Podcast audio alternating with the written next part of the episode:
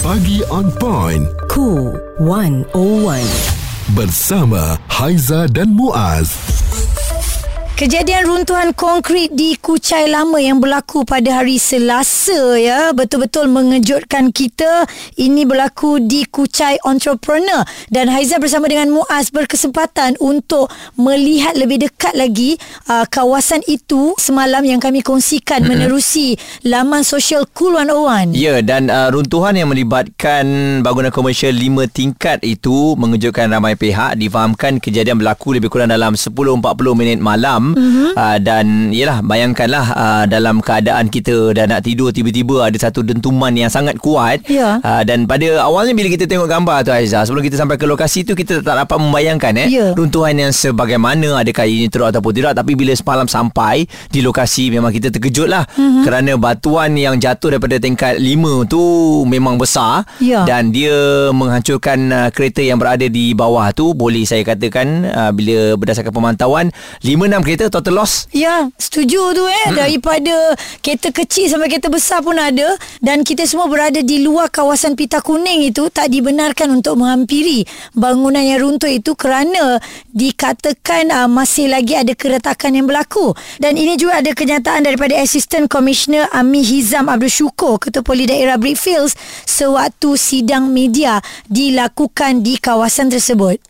Jadi arahan sementara ini kami meminta meminta supaya JMB ini melantik konsultan untuk mengkaji balik keselamatan bangunan ini atau sama ada selamat untuk didiami ataupun perlu pembaikan semula lah ataupun langsung tidak selamat. Eh, Ini bergantung kepada kajian konsultan.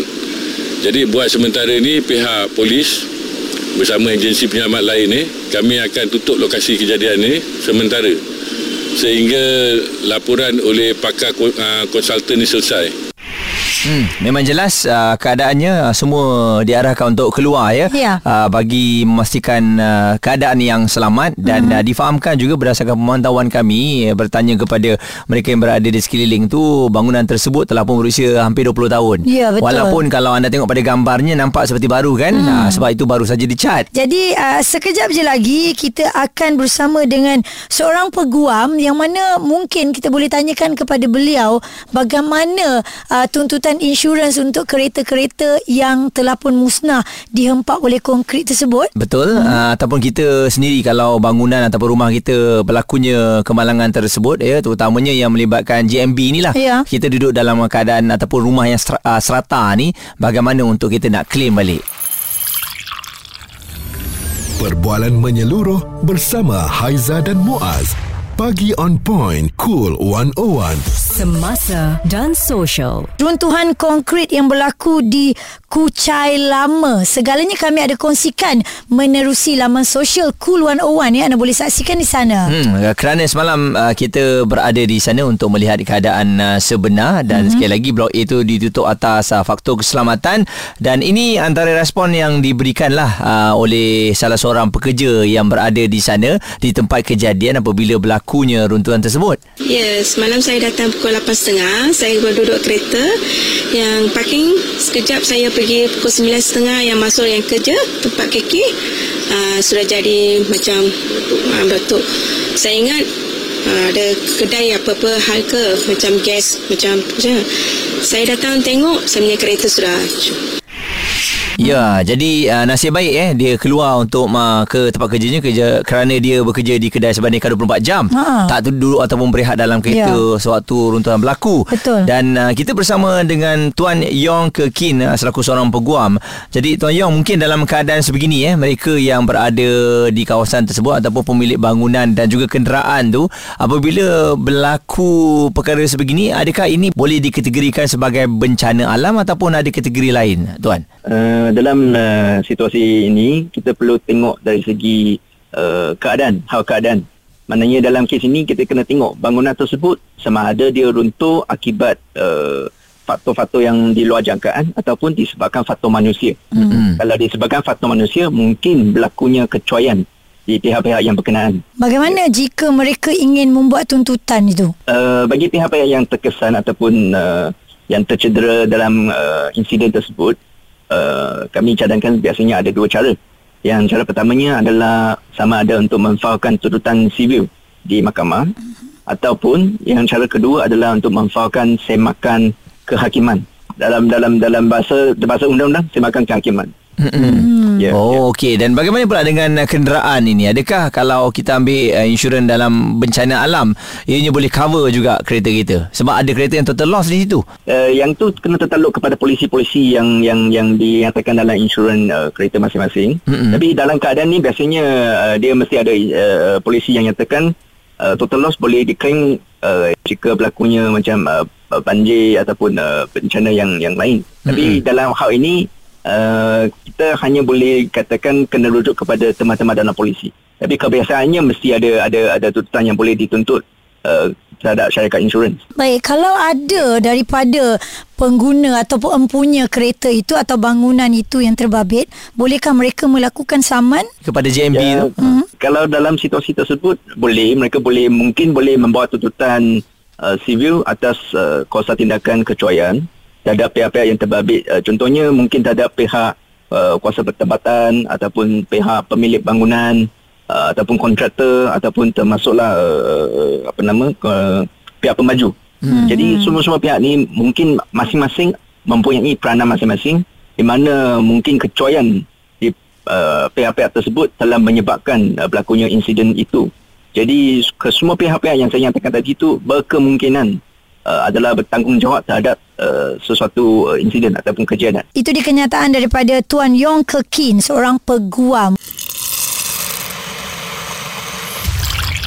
Responsif menyeluruh tentang isu semasa dan sosial.